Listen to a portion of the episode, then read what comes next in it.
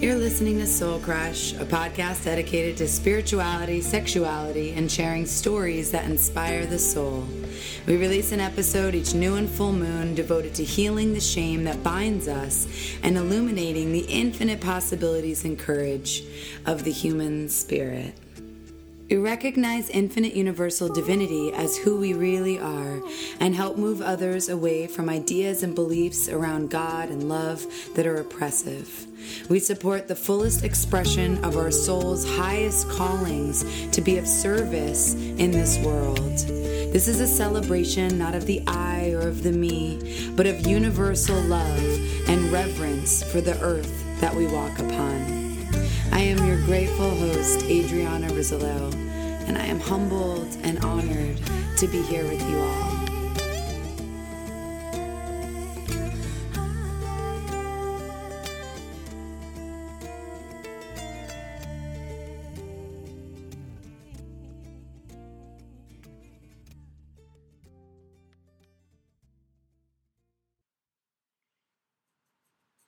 Welcome back to Soul Crush. On today's show, I am interviewing Mark Whitwell.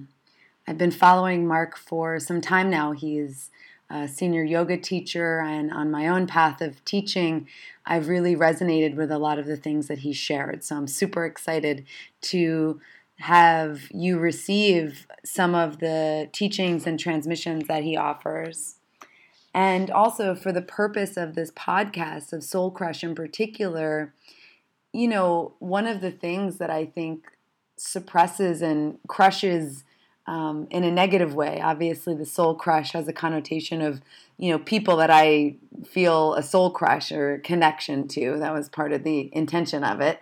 But also, you know, the things that do crush our soul. And I really feel like Mark speaks very directly and repetitively in the way that we need to hear um, certain ideas that have been imposed on us, even in the spiritual and yoga world, that are based on the structures of power dynamics and structured from you know this patriarchal um, paradigm.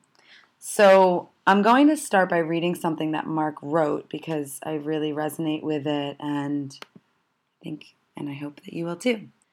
You are the power of the cosmos, pure intelligence, and unspeakable beauty in perfect intrinsic harmony with the entire cosmos.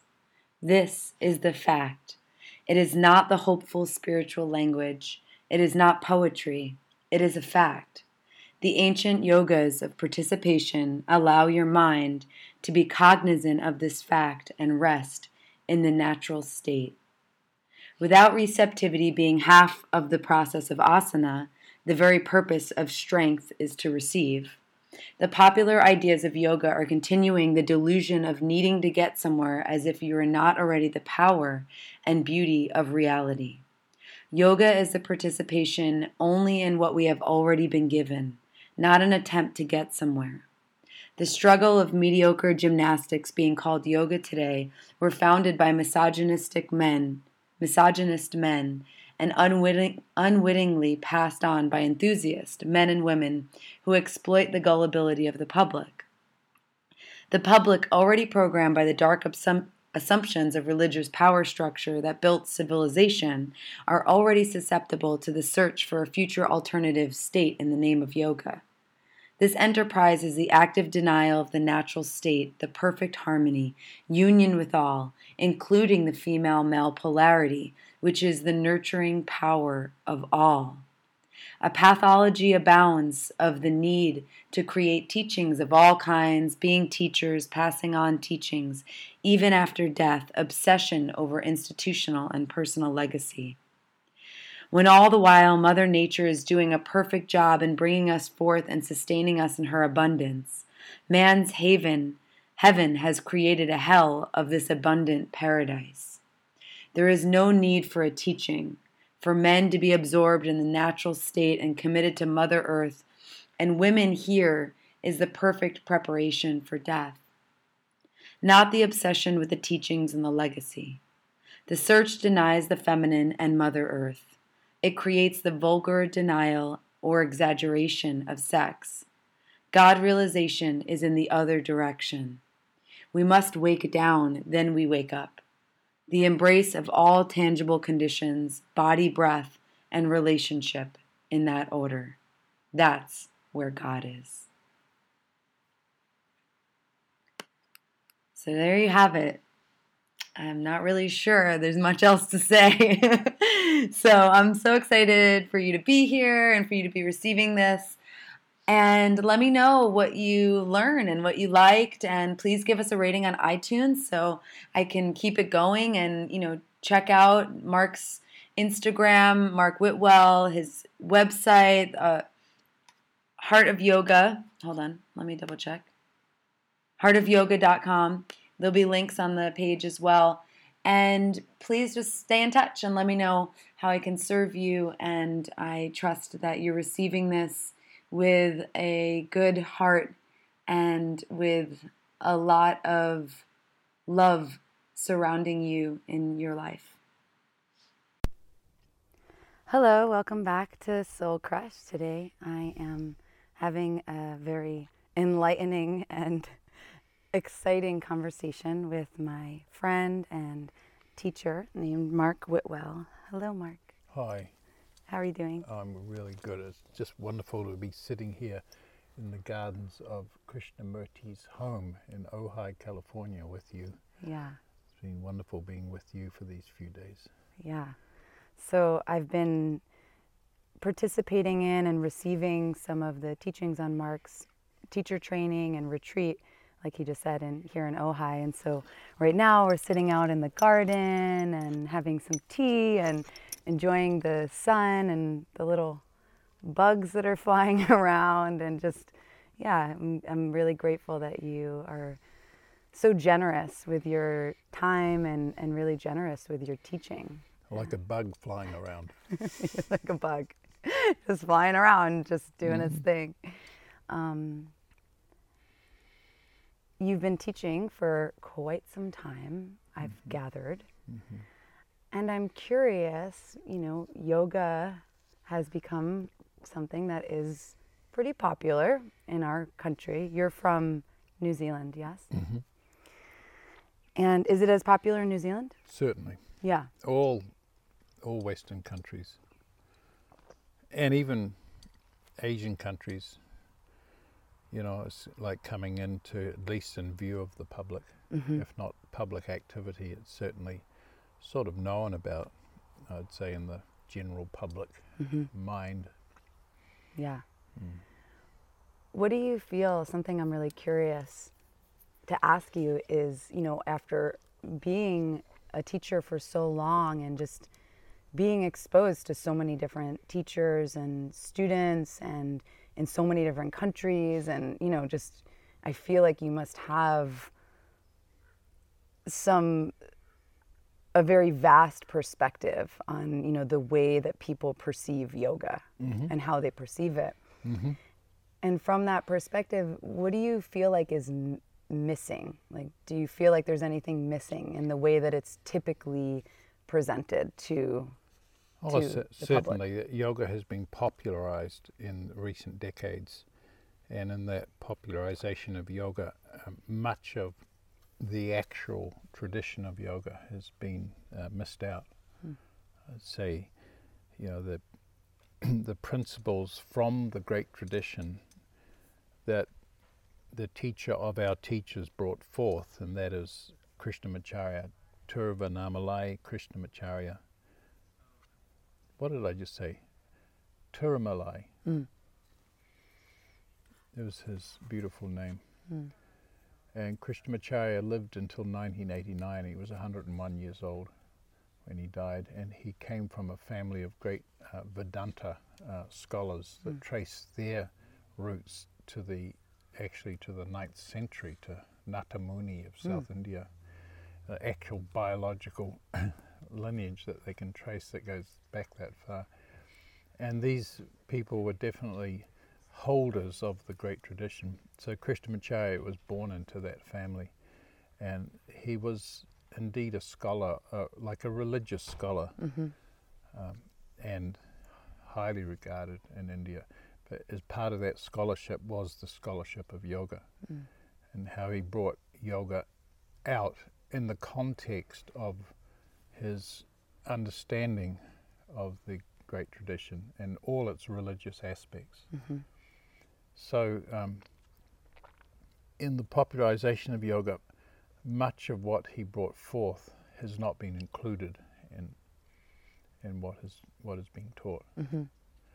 and it tends to be confined to, you know, a young person, an athletic person's pastime, and it's been mixed up with gymnastics and uh, wonderful, exaggerated accomplishments in the body, like it's athletics or gymnastics. Mm-hmm.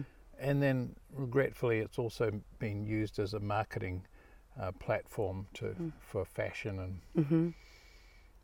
It's a fairly low cost business for anybody to enter and start a studio on a street. Mm-hmm. And um, so, this is the way yoga has been spread. It's this idea of you do 200 hours of training with somebody and whatever the arbitrary package of knowledge is, and then that, that's spread very broadly as right. a low cost business. Yeah. Around the world, and so it's spread yoga in in a very much a, a partiality, mm-hmm. or even uh, misinformation. Yeah. Branded and spread with the authority and the charm of the celebrity mm-hmm. yoga teacher. What are the pieces that you feel like are like? What are a few different pieces that you feel are missing? Mm. Like, what are the kind of key?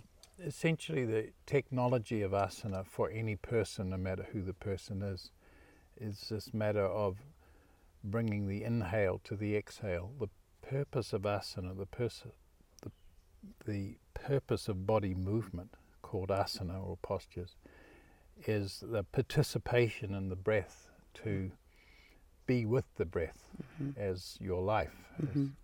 is, is the most fundamental or a fundamental aspect or quality of your life is your breath. Mm-hmm. You are a, a, beautiful breathing organism. Mm-hmm. And to be with your breath is to be with that which is breathing you. And of course, two polarities of the breath the exhale and the inhale. And the mm. exhale is the strong aspect of life, and the inhale is the receptive aspect of life. Mm.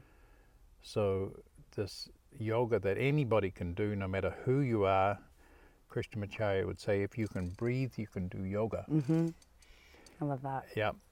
And there is a yoga that fits every person, no matter who the person is, according to the body type, the age, and the health of the person, and the cultural background of the person. Yeah and the capacity of the person to have time to practice and mm-hmm. the inclination to practice can all be taken into account. And we adapt the yoga to the individual, not mm-hmm. the individual to some idea of, uh, you know, arbitrary attainment, mm-hmm. some criteria of uh, being a winner or a loser in yeah. whatever arbitrary criteria is given. So this has got nothing to do with yoga. Thank God. It's like thank God. I like the way, thank God. Yeah. Yoga is each person's direct embrace of reality itself, the mm. power of this cosmos that is that brought us here in the first place, mm. and is presently arising as each one of us. Mm. The power of the cosmos that is my heartbeat and breath and sex. It is arising as a pure intelligence how life is functioning, how mm. this body is functioning, and every body is functioning. Mm. Extraordinary, mm. unfathomable intelligence that science cannot understand. What is a life? Mm-hmm. And we are that, each one of us is that. And it is unspeakable beauty, life. Mm. Everything, you know, everything in the natural world is utter beauty. It is the beauty every leaf, you know, sunlight on the water, each star, mm. everything in the natural world is, is utter beauty, mm. and each person is that beauty, mm-hmm. is the natural world arising. Yeah. So that's the situation we're in. And we are in perfect harmony with the rest of the cosmos, intrinsically so, perfect harmony. That's the fact of our situation. It's just how it is. This body right now knows what it's doing with air. Mm. You know, I was saying we're a breathing machine. Mm-hmm. Breathing is, you know, high chemistry going on, high energy process of this biological body relationship with air mm. that I'm utterly dependent upon. Take away the air and see what happens. Mm-hmm. mm-hmm. Take away light and see what happens. You know, we, you know, one scientist said if the sun went out, there'd be eight more minutes of human life, and that would be it. Wow. something, something. So we, you know, we're yeah. in a utter yeah. continuity with the rest of the cosmos for our own existence. That's who and what we are. Mm-hmm.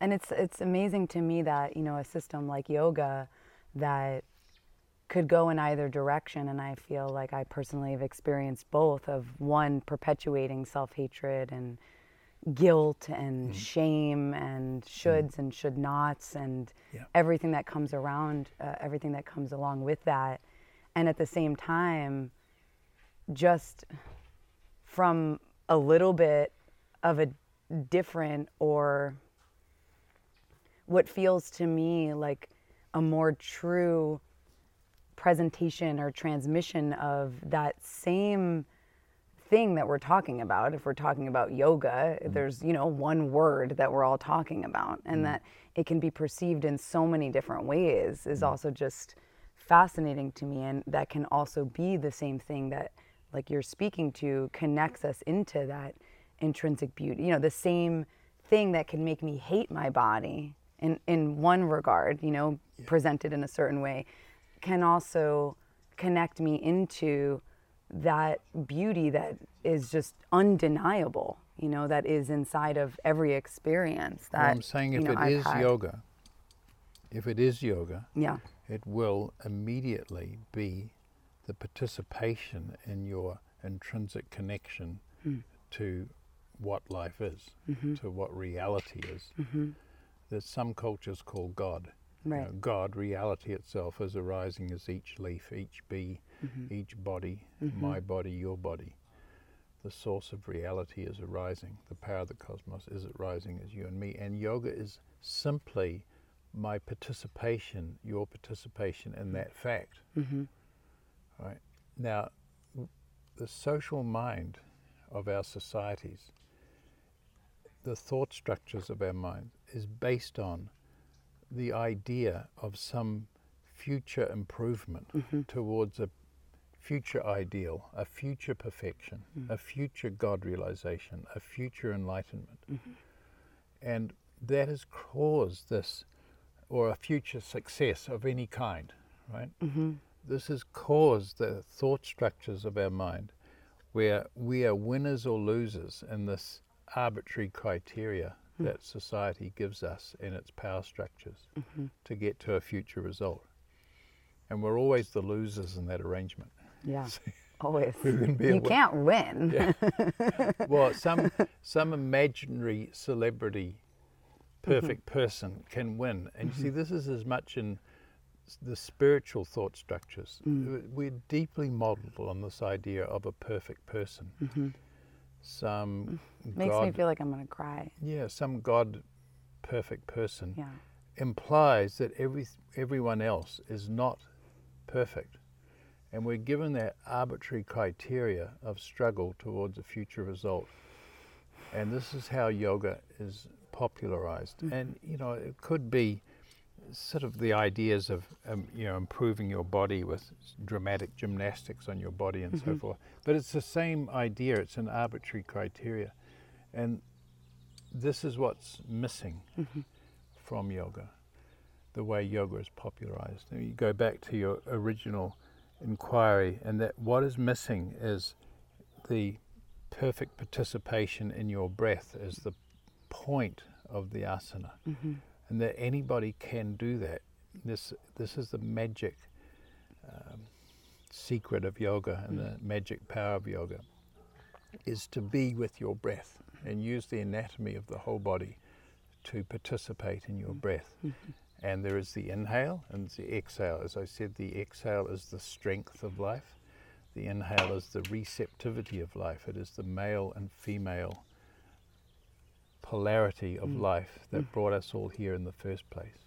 We all come from male and female, that mm. perfect, natural, intrinsic union and harmony, mm-hmm. right, is the power of the cosmos. And it brought us each here. It is presently our condition. We are all, whether we're in a male body or a female body, we are all male and female, mm-hmm. right? No matter what our sexual practice is, our sexual preference, or whatever our gender identification is, we are all male, female. Right. Why do you feel like the feminine, or do you feel like the feminine aspect, or that state of receptivity? Would you say that that's the feminine? Yeah. You know, to use language. Right, to use language, because that's what we're, we what we wouldn't have anything to say if we weren't using language. But I sit- totally understand. Hey, we could just we could sit- call it. My friend started calling it like the shepherd and the lion. Like she was trying to make up, you know, a different. Um, different words for what we're talking about because she was like, I don't want to call it the masculine and feminine anymore. I'm going to start using these analogies. Like that's her thing. Hey, But- look, we could just sit quietly here under the trees with the Mm-hmm. bees and the sunlight, and you could record it and then put it out. yeah. the silence. Yes. Well, listen to the silence. Yeah. The Yeah. sound of silence. It's powerful. Paul Simon. yeah. Listen to the silence. yeah. Um, But we- yeah, that we are aspect using of, language, You know, and my language was that the exhale is the muscular strength of life that Mm. comes from the base of the body and spine, that is an ascending. You know, the exhale is an ascent. Mm-hmm. The inhale is a descent to receive through the crown and the frontal line of the body. The Mm-hmm. air comes down. You know, it's a literally a literal descent Mm-hmm. of air and and energy. So, uh, yoga practice is this participation in the inhale and the exhale, which is participation in strength that is utterly receptive, which is the ascent and the descent aspects of life, the male and the female aspects of life. Deep in the mystic traditions is this idea of above to below that has uh, profound uh, mystic meaning in many cultures. You know, the Star of David is that. The Sri Yantra of uh, ancient India is that uh, the union of above to below, the union of strength with receptivity, the union of inhale with exhale, hmm. is the union of male with female. That brings heaven to earth. Hmm. That enables the source to become seen. The mm-hmm. source reality takes form. Spirit takes form, hmm. as all parents know, that utter God, God realizing beauty of birth, mm-hmm. procreation and birth is extraordinary beauty for the human life that our, our real life is based upon, you know, mm. real life, real birth, Yeah. real intimacy. And this yoga that anybody can do, the union of the inhale with the exhale, of strength with receptivity, is like a primordial practice before humanity even invented the idea of teachings, of doctrine, of the written word that mm-hmm. could be spread around as a controlling mechanism mm-hmm. of the public, of mm-hmm. territories like Rome did, you mm, know, and yeah. King Ashoka did in Asia. Mm. Uh, s- spread an influence by using the the beautiful utterance of yogi realizes and then write it down, turn it into doctrine, but then take away the yoga. Yeah. And this is the controlling mechanism selling spiritual beauty as a mechanism to create the idea of the superior person, the mm-hmm. priest, mm-hmm. the guru, the the perfected human being that mm. is used as an icon uh, of control, mm-hmm. implying that everybody else is not perfect. And just a simple analysis of the situation, when I ask people, I ask you, are you the power of the cosmos? Really? And I ask people to reflect on that and answer the question yes or no, are you the power of the cosmos? Like, what can create you? this present body sitting there. Mm. What can create it? What is creating it? Mm. It's like, whoa. and I find that anybody can get that, yeah. can understand that. And look at how this body is functioning its heartbeat, breath, mm. and sex. It's, a, it's a, an intelligence beyond, beyond what life is, you know that I can see you, that my mind can think, that I can talk to you. Like, mm. wow, how intelligent is a mind that can think? Mm-hmm. This function of life, the function of the body called mind, is mm. so utterly beautiful, extraordinary. Yeah. That I can see you clearly. Mm. I can see the forms of creation mm. By looking out with my eyes, you know. Mm-hmm. This life can see your life. It's like, wow, it's just so all amazing. Yeah. My ears can hear, my hair can grow, mm. you know? Yeah. And I have this intrinsic, as I said, this utter dependence on air and light and the green realm, the mm. plant kingdom where my nutrition comes from, mm-hmm. and an inherent harmony with the male female mm. collaboration, which is the power of life itself that brings all life through in a nurturing field yeah. and a nurturing substrata, which is life itself. You know, through male female union mm. comes mother father. Mm-hmm. The flow of nurturing begins in one cell as one cell. Mm. And then blooms into a whole body within three days, and there we have life. Mm. And I am that life, and you are that life. Yeah. Yoga is simply the participation in that life. Mm-hmm.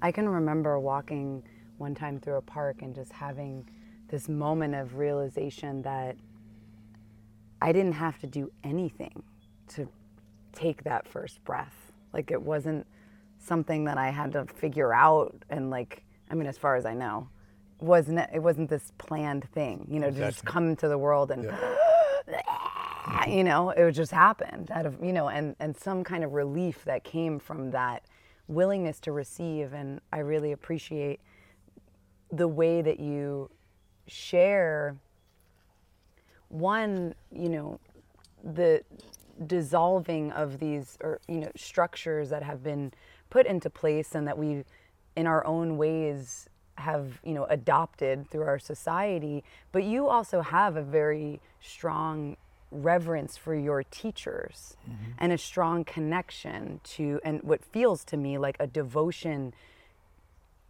to mm-hmm. your own teachers and mm-hmm. to life also itself is what i'm feeling and hearing you say right? certainly yeah and i think that that's an important piece of it too because and uh, to me what feels like a little bit tricky or something when it comes to the you know the guru you know there is nobody above you mm. but at least, you know, I teach a lot of people and I'm around a lot of yoga students and that deep reverence and what you just, you know, that nurturing quality that is available in the deep yeah. respect and reverence of another human life without putting it on that pedestal yeah. is very tricky in my experience and very it's sticky. It's not, you know, because it is a conditioned thing. And it's so innate in us. There was even a moment in your retreat yesterday where I shared something and afterwards felt like, fuck, I feel like I didn't say what I wanted to say and what came out of my mouth almost was something that was conditioned that needed to come out of my mouth, yeah. but it wasn't even what I actually wanted to say.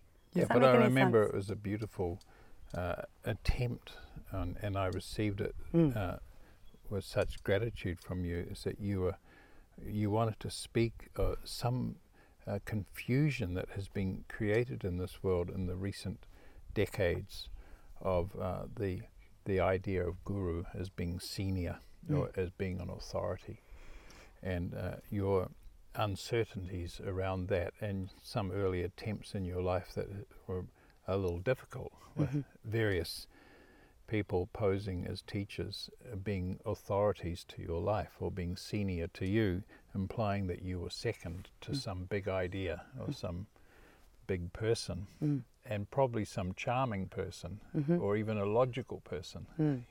yeah. that in that social arrangement of them being senior to you made you second. Uh, This is called the social dynamic of disempowerment, Mm. and I think it must be understood. And I uh, so admire your uh, attempt to unravel Mm. uh, some of that social confusion. It's Mm. not your confusion; it's the Yeah. confusion of the society that you were born into. you know, that you're uh, becoming victorious over Mhm. in your life now as you go along. Mhm.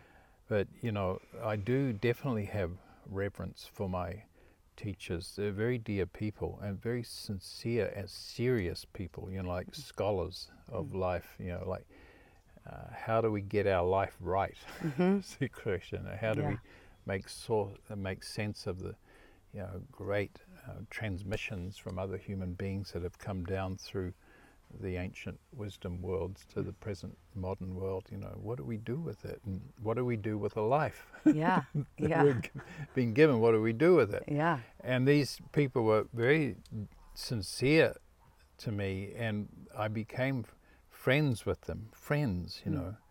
I wasn't junior to them. I wasn't put in a, a place of uh, being uh, socially second to Mhm. socially inferior in Mm. any kind of way. They were people who didn't put themselves on pedestals Right. who actually actively dismantled the pedestal if it was assumed by the student to be there, Mhm. or in horrors, assumed by themselves to be there. Say, oh no, that's not the way it is. Yeah. Because an emphatic statement from the great tradition is that this, the guru is no more than a friend and no less than a friend. Mm. And we might spell friend with capital F Mhm. it's it's um, a matter of great affection Mhm. and uh, mutual respect Mm. between two actual people is the universal means Mhm. of spiritual transmission in this world. Yeah. In recent times, however, uh, they took the this idea of guru and turned the guru into a person who had authority, who had seniority in Mm. society, who was a special person, who perhaps had special clothes and a special chair Yeah. and special status and special wealth, Mhm. you know, and maybe a special car Yeah. yeah. and a special aeroplane. Right. And this is where the all the problems began, and they toxified the function of the Mm. teacher. Mhm. And you know these and these uh, in the delusion of this uh, guru idea, people have, you know, they did control their public, Mhm. you know, and they did create wealth, etc., etc. And it's created a mess of that the guru, that beautiful guru function of Yeah. humanity that was always there. Yeah. See, so in the Veda culture uh, that created over a long, long time, you know, many thousands of years, this what evolved was this matter called yoga, which is each person's direct embrace, intimacy with life itself, Mm. reality itself, that some people may well call God Mm. you know, the source of all existence arising as everything. Mm. it was each the way that uh, people in a non-hierarchical society Mm. uh, embraced their own power and their own beauty. It was for all people, and it wasn't a hierarchy. There was, it wasn't there. You see, the guru was a, an arising and local community, wh- which was just the function of Mother Nature. Mother Nature's nurturing Mm. um, was um, something that happened Yeah. in human life, and that person had a particular function to nurture others, right? Mm. And in that ancient culture of Veda, the guru wasn't there to, for his or her own sake, to create a following or to create a sort of a continuity, you know, for themselves. The guru was there for the moksha of the student, for the liberation of the student. Mm. That was the purpose. And when that liberation occurred, which it did, Mm. that was the whole purpose of it, the Mhm. liberation of each student. Yeah. When it occurred, the guru function then dissolved. It wasn't needed anymore. Mm. Of course, there might be a lifelong uh, great gratitude for Mhm. that person who helped you in your life, Yeah. but there's not. It's not a sort of a thing that where you're following a person. Right. You know. Can I ask you? So you know, because when you speak to it in that way, you know, that there is, in on one level, there is no further state of realization. There is not, you know, there is nothing that is outside of what we're experiencing right now to be realized. And mm-hmm. when you speak to this moksha and this mm. state of liberation mm. or awareness, mm. what is the difference between just anybody in their own state of being a human and this realization that you just spoke to? Well, it's just that it is, of course, the the birthright of every person born to be intimate with our own reality. It's everybody's, and it's it's sort of easier than you'd think if there is an actual yoga. Mm-hmm.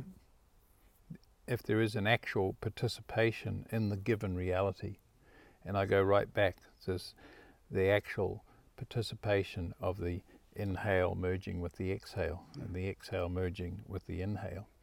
That is the union of strength that is utterly receptive. That mm-hmm. is the union of male female within your own embodiment mm. that gives us the capability of that union with somebody else. The union of male female in collaboration mm-hmm. With another person, whether that's same sex or opposite sex intimacy or any gender arrangement whatsoever. Mm. That's everybody's birthright. Mm-hmm. And if we're doing that, uh, one po- one empowers the other in an endless exchange, mm. and that is everybody's birthright. Mm. That's what everybody can do. And if there is an actual yoga given to each person, and sincere, non-hierarchical arrangements where you're not trying to get anywhere because you're already there, mm. you're already life itself. You're already the perfect wonder, the power of creation arising. Then then it's there for mm. all people. Yeah. And it will heal this present uh, misery mm. that the world is living in, where the male has been dominant of, over the female in these insane arrangements of hierarchy, where there's a senior person, usually a male, but sometimes a female, mm-hmm. in control of of others, and uh, an idea of uh, some either you know arduous or enthusiastic uh, work towards this future result mm-hmm. of perfection that the alleged guru or avatar or Christ or Buddha is supposed to be in. Mm. See, I say Christ was never such a person. Mm. Christ was guru, mm-hmm. an ordinary person mm. who realized that he was at one with reality itself. Mm you know, and you know, not a not an authority, mm-hmm. not a boss. In fact, you know, I went to Australia and I was talking to an Aboriginal man, and he said to me, it was so beautiful to me. I almost wept hearing it. He said, "Some of us black people, we decide to become Christians, but for us, us who decide to become Christians, well, uh, Jesus, He's not the boss of us. Mm. He's one of us." Mm. He's with us. Mm-hmm. And I heard that. Mm. And I realized that deep in, in wisdom society of all of indigenous culture, mm. Uh, spirituality is not used as a power, as an instrument of power. Mm. It's uh, the, the transmission of spiritual wisdom occurs in ordinary human relationships mm-hmm. of equality. Mm-hmm. And this is what must be there. Mm.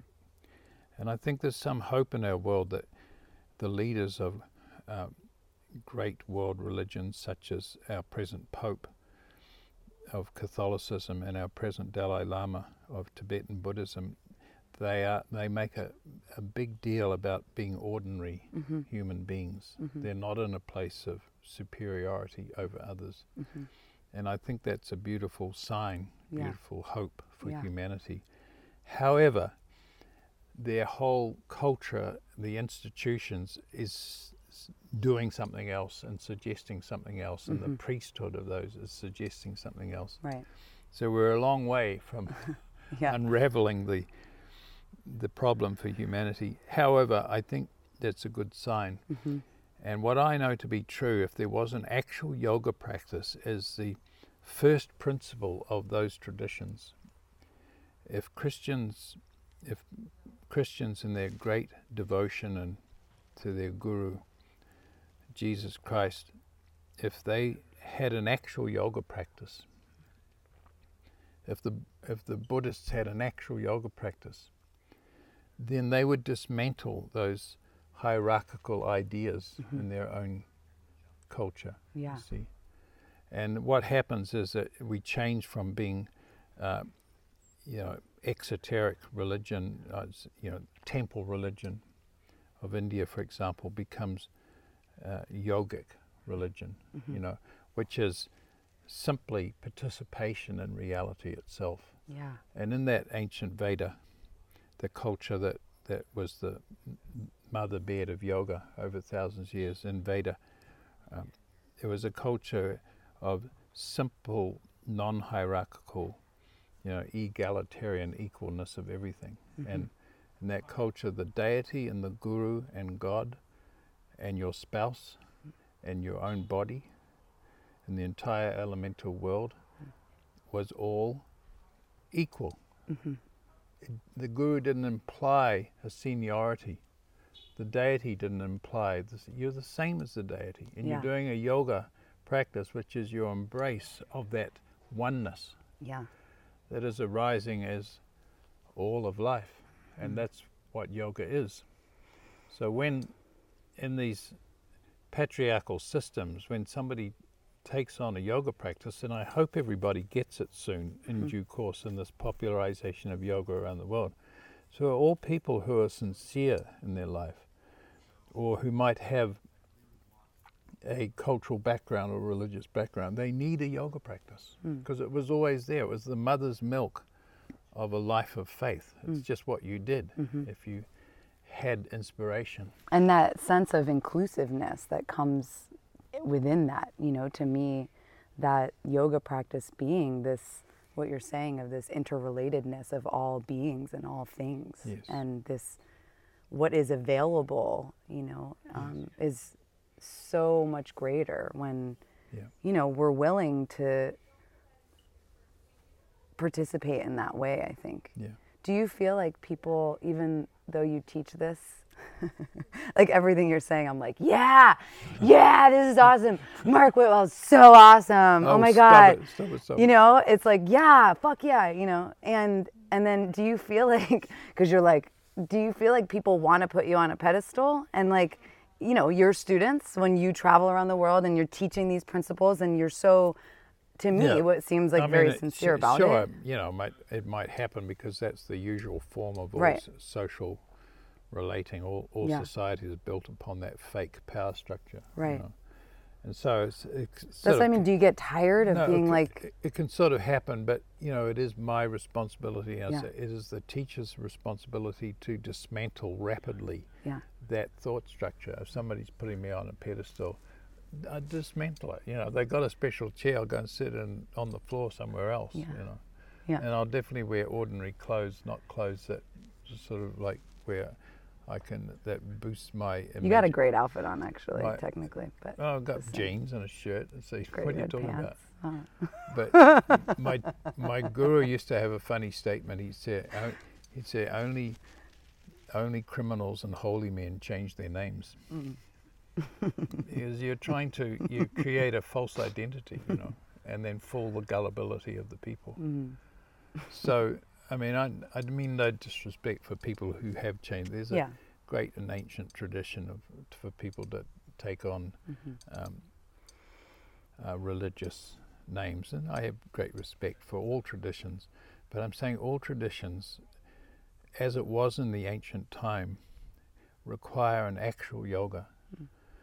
And Krishnamacharya called it the the practical means by which you actualize the great ideals mm. of your faith. Mm.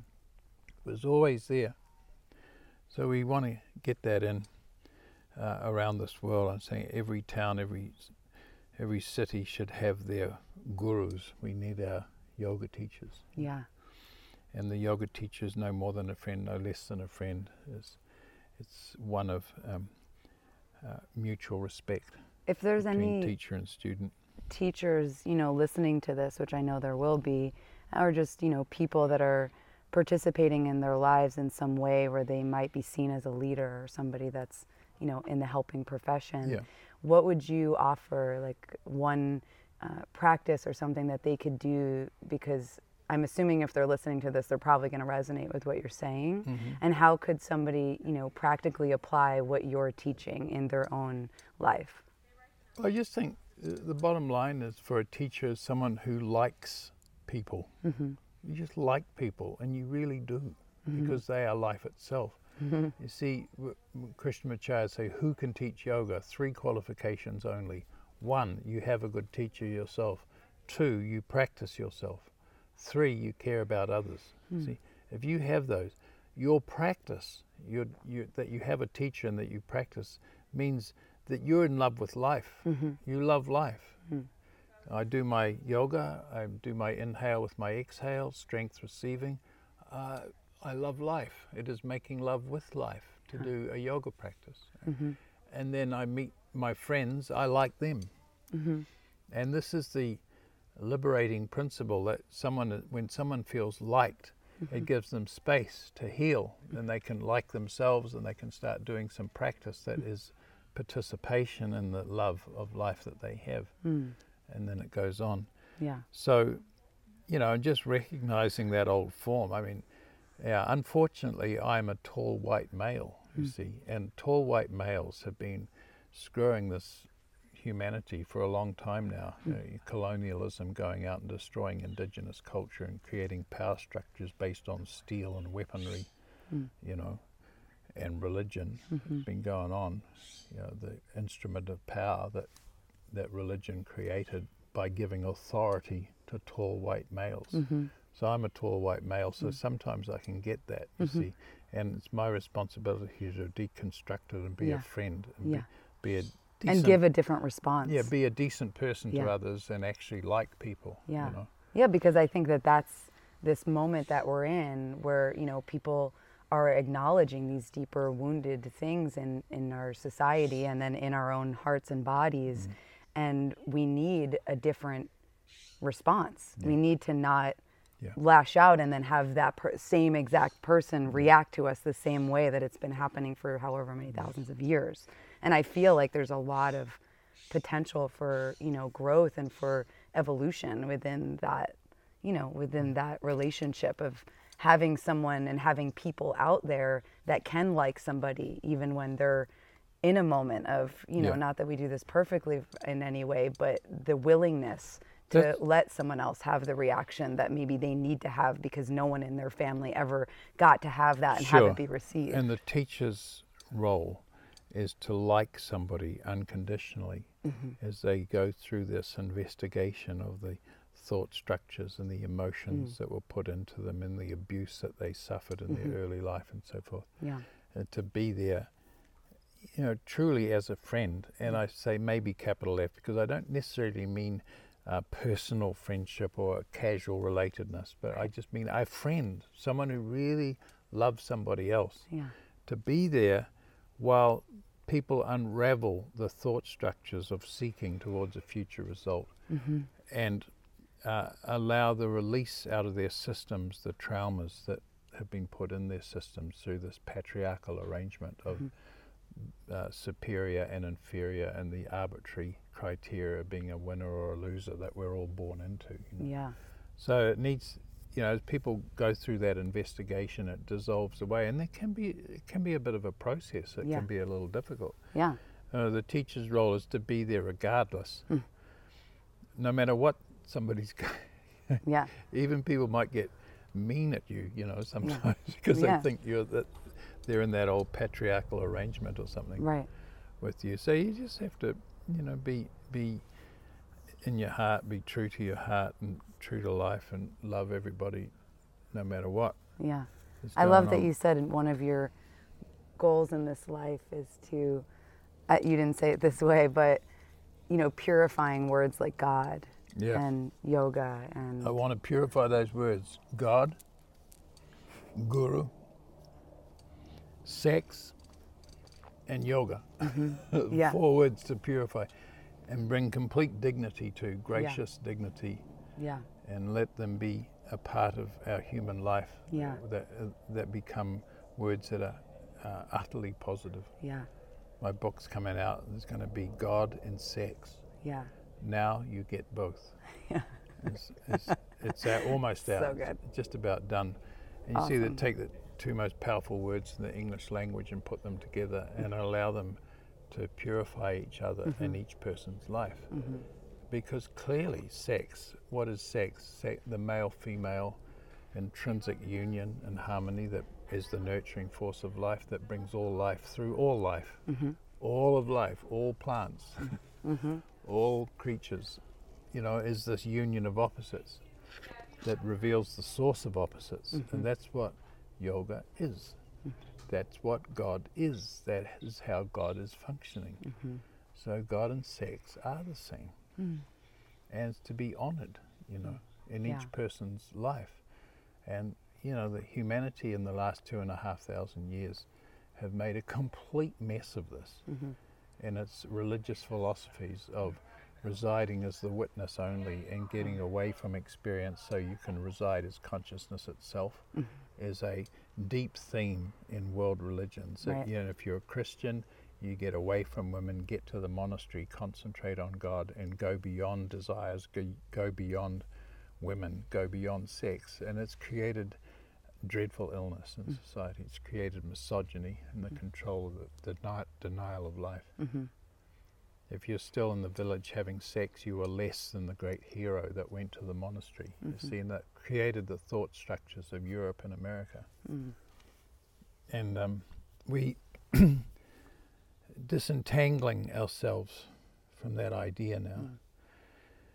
and an actual yoga practice of strength receiving participation in the natural state that is life itself, that then uh, man and woman can come together as equals and hmm. opposites, which they actu- actually are, of course, hmm. uh, where one empowers the other in an endless exchange of giving hmm. and receiving of each other. Yeah. That's what is possible. That is what life is doing anyway. Mm-hmm. And that's what we can do. It is our birthright to do that if we're given the yoga of participation in Yeah. the given reality. And that's what yoga is. So beautiful. Thank So I'm very grateful for you to um, bring out these points. Uh, I'd say too, I'm very grateful to be right now in the garden of this great teacher, J. Krishnamurti, who came from India and lived in this land for 30 years. Yeah. And uh, he was known to be sort of a special person. Some would consider him to be like an enlightened person, whatever that means. But um, he was a good friend of my yoga teachers, Desikachar and Krishnamacharya. and he realized that late, late in his life that yoga was uh, the means by which people could actualize what he was talking about. Right. But it never really got through because it was late in his life. Right. But, but you know, from just a sort of final point to make use of such a person like hmm. J. Krishnamurti, who some believed was not obstructed at all, at all from the power of creation, you know, mm-hmm. in body or mind. We could debate that, but Right. you know, that, that many felt he was like that. Yeah. To make use of such a person, yoga is the means Yeah. the practical response to meeting somebody who inspires you deeply. Mm. You know, Yeah. the, the, in the classic line from the tradition, yoga is what you do in response to the Guru's grace. Mm. Yoga is what you do in response to the grace of mm-hmm. Jesus Christ. Yeah. Yeah. totally. So yoga is needed. Yeah. Thank you so much for sharing that. I have one more hmm. Topic I wanted to ask you if you would just share because I can just and also I had so many things I want to ask you and you asked you answered like all of them. Like I was like I'm gonna ask you about sex and then you start talking about sex. and I was like, thank God. I don't have to ask anything. I can just listen. Um, but I would love to just hear and I heard a little bit the past couple of days just about death and yeah. What do you have to say about death? Well, I'm saying life is nurturing. Male, female, union in perfect harmony, created mother and father, the nurturing flow of life, mm-hmm. and created one cell that now has bloomed into 16 trillion cells, the mm-hmm. whole body, and it is a a place of nurturing. Life is nurturing. And everything about life is that if I hurt myself and there's pain, that pain is nurturing. It's like a literal healing. Pain is healing. It's mm-hmm. going. It allows for healing. It allows for change that I must make. Pain r- demands its own reduction, you know. So pain is Mother Nature's healing process. Pain is not the enemy. Mm-hmm. So I'm saying there's nothing in life that is the enemy, including death. Mm-hmm. And we are in this arrangement where uh, the the great power of this cosmos takes a form of a body and lives that body, and then that body is no longer required, or it goes through a certain lifespan, whatever it's given, and there's a, a finite life lifespan for all bodies, mm-hmm. no matter, and then it drops off. Mm. And I, in my experience, I've attended a few deaths, including my own parents, my mother and father who died. And what I saw that it was uh, death is a human necessity, mm. you know, and it is a great nurturing event mm. to uh, drop the body away. Mm. You know, I, it might be the ultimate event of nurturing to mm. just l- let it go. Mm. You know, relax as soon as possible, even before death. Mm-hmm. You know, mm-hmm. so I think you know death is and this great event of nurturing. I know, you know, my father said to me, you know, don't worry, son. This is a perfect arrangement. You, he said you just get very tired and you want to go. Mm-hmm. You know, I'm happy. Mm-hmm. And my my uh, guru would say, um, I'm ready to. Uh, um, it's fine to stay, but I'm ready to go. I don't mind staying. I, am ready to go anytime. Mm-hmm. It's no big deal, no psychology around mm-hmm. Um, death, mm-hmm. no um, no f- fear, no reaction, peace in the in the face of death. Mm-hmm. Yeah, this is what I got from my great friend Ram Dass, who's 86 and had a stroke, and he's been very declined in his body and mind a little bit, you know. Yeah. And uh, I, I, like what you said the other day that he's been dying for 20 years. Yeah. because like we've all we're all in that experience, but yeah. he's like made it obvious in yeah. this way. You know, it's like he's been dying for. I think he's done a great yeah. work for us, for humanity, yeah. and uh, you know, observing how he's stayed um, free and contented in the face of a bodily decline mm. and inevitable death. Mm-hmm. See and I, I said to him, like, thank you so much for just showing me, you know, this, how to go through a process of decline and death. And, um, you know, for me, and he, and he said, yeah, he said, um, this is, he said, it's just stuff us yogis have to go through. Yeah. You know, it's just stuff for us yogis. Mm-hmm. Not even that we have to go through, it's just stuff. stuff. Yeah. oh, it's stuff, you know, yeah. it's like, like you were saying, it's no big deal. It's nothing. Yeah. Know, the difficulties of human, just stuff mm-hmm. us yogis have. Yeah. And then he said to me, ah, long pause. He said, ah, ah contentment. Mm. Contentment mm. is the, so you're saying it's the secret. Mm. To be content in the midst of stuff, mm. these these difficulties of life. But what I, how I perceive death, this feeling that I have, it's like, um, you know, a mother comes down and takes us in her arms and takes us home. Mm. I could feel that. When my mother and father died, I can feel there was a great comfort coming mm. over them. Mm-hmm. You know, my mother actually said, she said, isn't it wonderful, Mark? Nothing can hurt me now. Mm. She said that a little while before her death. You know, mm. she, I, I knew she was having some sort of commune with something deeply mm. uh, caring, deeply nurturing for her. And I saw her go into uh, some sort of um, peaceful realm, mm. you know, as, as her body declined and went away. Mm. So, look, life is nurturing, and every aspect of life is nurturing, including death. Mm. And everybody who's ever lived dies, and it's got to be okay. It's Mhm. part of the, the scheme Yeah. things, you know, like sex, like birth. It's all, it's all, it's got to be okay because that's how Mother Nature is functioning. That's Mhm. how God is functioning. So that's what I, that's how I feel about death. Beautiful. Mm. Thank you so much for just sharing what you share and taking this time. I'm very, very grateful that we've our paths have crossed in this way and we've been getting to know Well, each other a little I'm bit. grateful for you too because what I've found when my friends, my students, men and women, uh, really get yoga for themselves and begin to experience yoga and what this great tradition is, and then start talking about it in their own way, in their own language, to Mm. their own culture Yeah. and their own experience. You see, it's no longer just the dude, the tall white guy with some spiritual shtick, you know. Yeah. Uh, I've, th- th- I'm relieved of that role. It's Mhm. not there anymore. I'm just a friend, and then now many people have the great tradition of yoga and they're sharing it. You see, Mm. so it takes it out of that Yeah. idea of the special person Mhm. who's got the special spiritual thing that he can, you know, people are naturally suspicious of, validly suspicious of. Mm.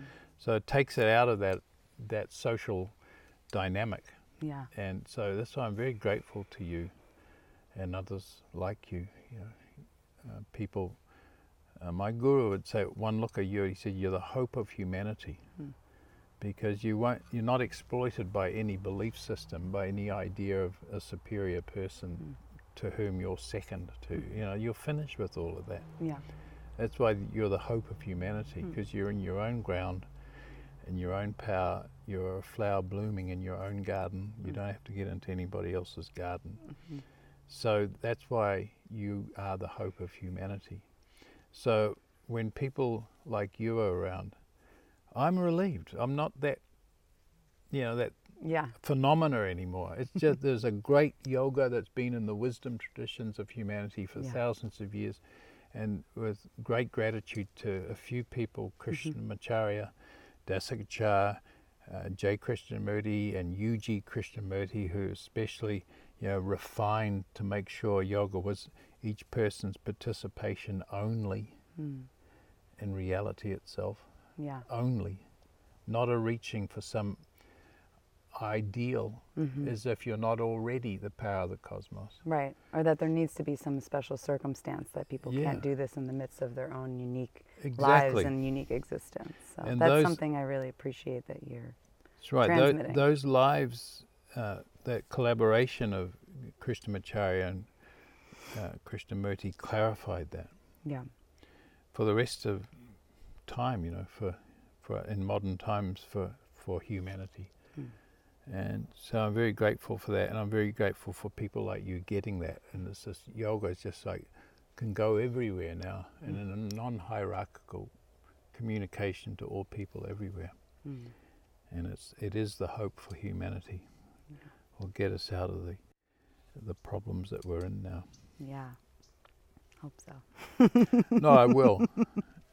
It's it's the necessary means by which we start cooperating with Mother Nature and every, in the ecologies of Mother Nature. It's Mhm. how we're going to do it. Yeah. If I take care of this body, this body is the wild. This is Mother Nature. This Yeah. first action of ecology is looking after this uh, Mother Nature wildness here, this body that is me and you, Yeah. and then going from there and fixing up all the other ecologies. Yeah. That That's, are around. that's what we're going to do now. yeah. We're going to get the job done. Amazing. Thanks for helping Yeah. me. Let's get the job done together. Let's get it done. Yeah. Thank you so much. Thank you. Yeah. So thank you for tuning in and listening and sending you all lots and lots of love and lots of respect.